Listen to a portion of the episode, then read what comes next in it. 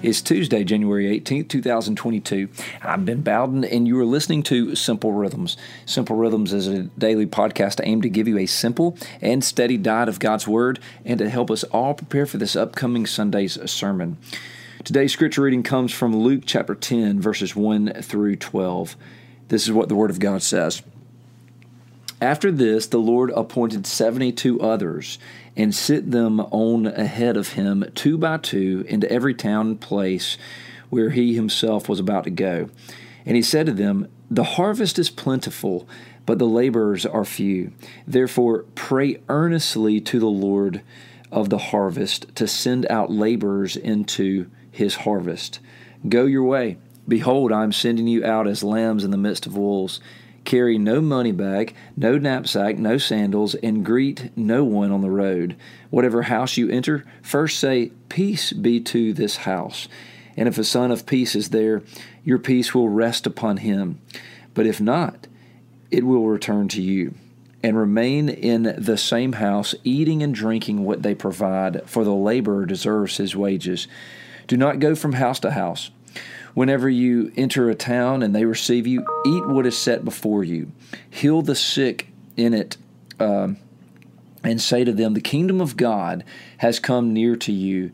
But whenever you enter a town and they do not receive you, go into its streets and say, Even the dust of your town that clings to our feet, we wipe off against you. Nevertheless, know this that the kingdom of God has come near. I tell you, it will be more bearable on that day for Sodom than for that town. May God be blessed to the reading and the hearing of His word. Now, we've been walking through a sermon series called Serve. And uh, the first two weeks, we talked about your spiritual gifts. Uh, week two, this past Sunday, we talked about um, serving the church. And then this coming up Sunday, we're going to talk about serving the world. And our passage today, right here, Luke chapter 10, this is what I'll be preaching out, out of this coming up Sunday. It gives us great insight into serving the world. Now, looking at the life of Jesus in the book of Luke, there's a major shift in theme around chapter 9. So, Luke chapters 1 through 8 is mainly concerned with who is Jesus? And of course, the answer is He's the Son of God.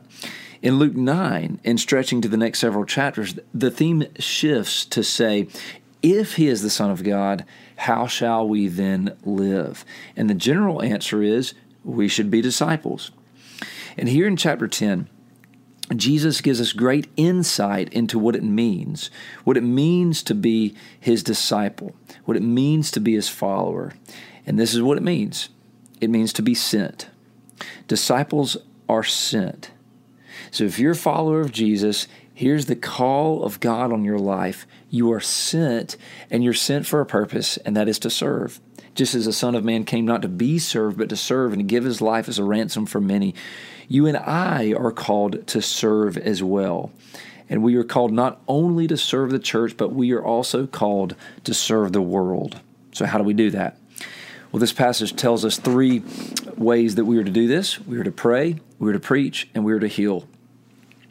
There's an interesting dynamic when you contrast chapter 10 uh, with the opening of chapter 9. In chapter 9, Jesus is talking to his 12 apostles, and, and he's got them together.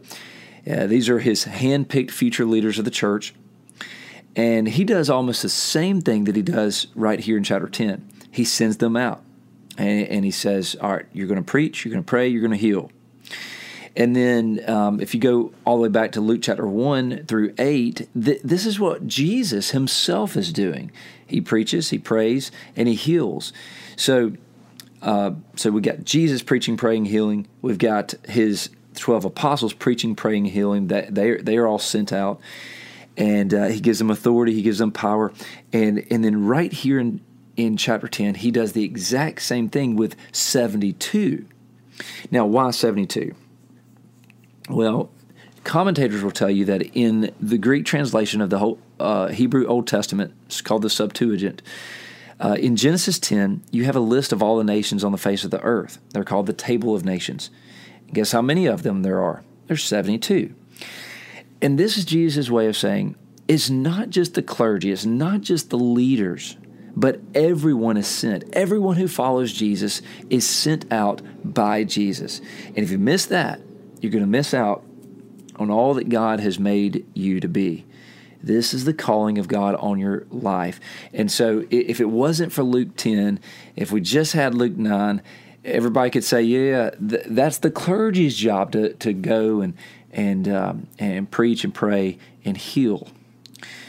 But because of Luke 10, we know that that's all of our jobs. This, this is all of our calling. Now, notice what Jesus does. He basically does the same thing with the 72 that he does in chapter 9 with the 12. He brings them in, he builds them up, and sends them out. You see, a disciple is someone who is called radically in. This is what this is what God has done with us in the gospel. He's called us radically in. It's not merely that we're forgiven of our sins, but having our sins removed, we now have an intimate relationship with Christ, a personal relationship with our Father, with our Heavenly Father. And we get to experience the closeness with God in Christ.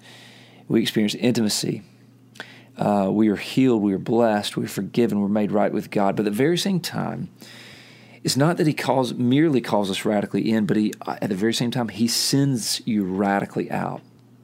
Jesus says, "Come to me, and I will bless you, and then I'll send you out in order to be a blessing." You see, here's the reality. Jesus only blesses us so that we may be a blessing. You were sent out to be an agent of healing to be an agent of blessing in this world. And this is where it gets exciting. And this is where I just want to land this plane today. You know, there are some hands that only you can hold. There are some demons that only you can cast out. There are some hearts that only you can mend. And to the extent that we are called radically in and understand that, to that extent we will be called we will be sent radically out and we will be effective in this world. We are sent out to preach, to pray, to heal to liberate souls as we preach the gospel, as we share the gospel, as we tell people the gospel, as we pray for others to be sent out, and as we um, speak gospel words and and uh, apply the gospel with our actions. We heal. We see healing. We healing of marriages, healing of friendships, healing of, of, of broken hearts and and shattered dreams. And as we do that, as we're faithful to serve the world in that way, we will see the name of Jesus lifted high in all the earth. I'm Ben Bowden, and we will meet again next time on Simple Rhythms.